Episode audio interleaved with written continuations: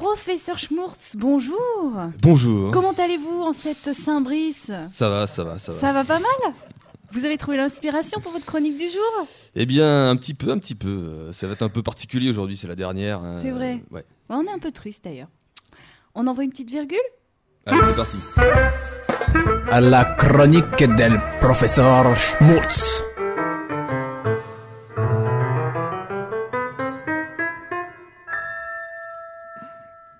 Aujourd'hui, je vais vous parler d'un chanteur, enfin d'un ancien chanteur des rues. euh, il s'agit de Bruce, reconverti aujourd'hui dans les arts martiaux, moniteur d'aïkido dans le 93. Alors, Bruce a récemment écrit le scénario de ce qui pourrait devenir un clip. Entre parenthèses, il cherche un réalisateur.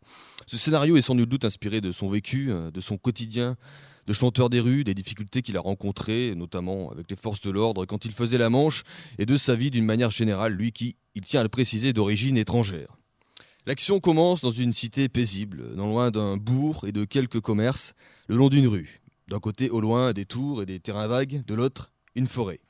Il est 18h, le soleil n'est pas encore à l'horizon, on voit Bruce immobile, à un arrêt de bus. Puis il se met à chanter et à jouer de la guitare. Autour de lui, deux ou trois personnes, à ses pieds, une casquette à l'envers, parsemée de quelques pièces. En fond sonore, une chanson. Sous l'abribus, mon ami Bruce, chante, chante cette belle mélopée. Quand soudain, un bruit de sirène retentit. La police arrive. Et là, Bruce sait à quoi il s'attend. hein? Toujours la même rengaine. Bonjour monsieur, vous savez qu'un arrêté municipal interdit la mendicité ainsi que la pratique d'un instrument de musique sur la voie publique. Nous allons être dans l'obligation de vous confisquer votre instrument. Veuillez vous présenter, nous présenter votre carte d'identité nationale française et nous suivre au poste.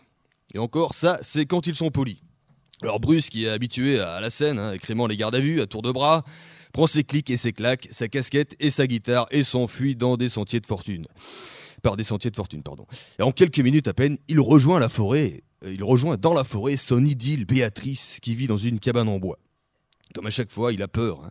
Peur de se retrouver au trou, sous les coups, les injures, sous l'humiliation, euh, l'affront fait au, fait au faciès parce que, soi-disant, il n'est pas comme les autres. Immédiatement, un flash d'infos est diffusé dans les médias. Vers 18h, un jeune sans-papier, bien connu des forces de l'ordre, a fui sous l'œil des policiers.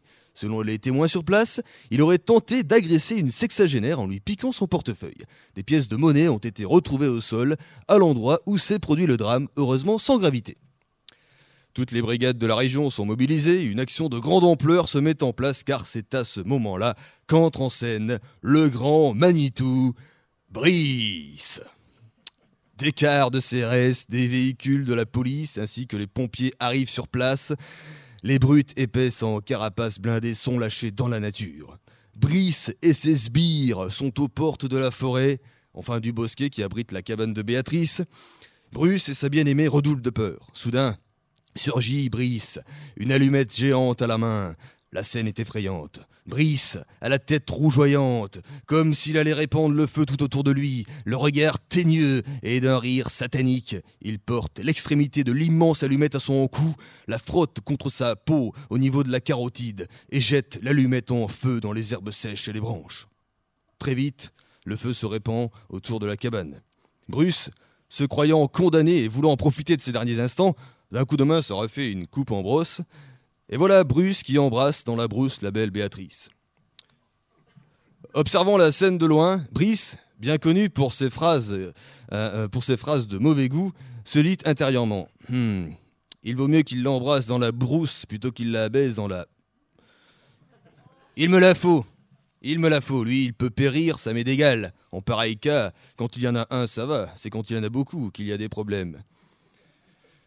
On voit déjà d'ici le dénouement tragique arriver et le colonel de garde s'exclamer Allez, par ici, ma petite, n'aie pas peur. Oui, maintenant, ma petite, Béatrice, t'es à Brice. Quant à Bruce, les en braise. Or, ce n'est point ce qui arriva, car la situation prit soudainement une toute autre tournure. Donc souvenez-vous, la cabane en bois, autour, la brousse en flamme. Bruce embrasse Béatrice. Puis Brice pense, enfin, se dit des choses intérieurement, hein. l'intérieur c'est son truc. Et là, par on ne sait quel phénomène, peut-être avait-il trop réfléchi du cerveau, voilà que même hors du feu, Brice s'embrase.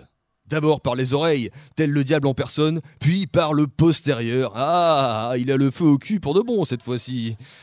Puis dans la foulée, réussissant à s'extirper des flammes, surgit Bruce hors de la brousse, tandis qu'une branche volante se dirige vers sa cible, et telle une masse brise le crâne de Brice.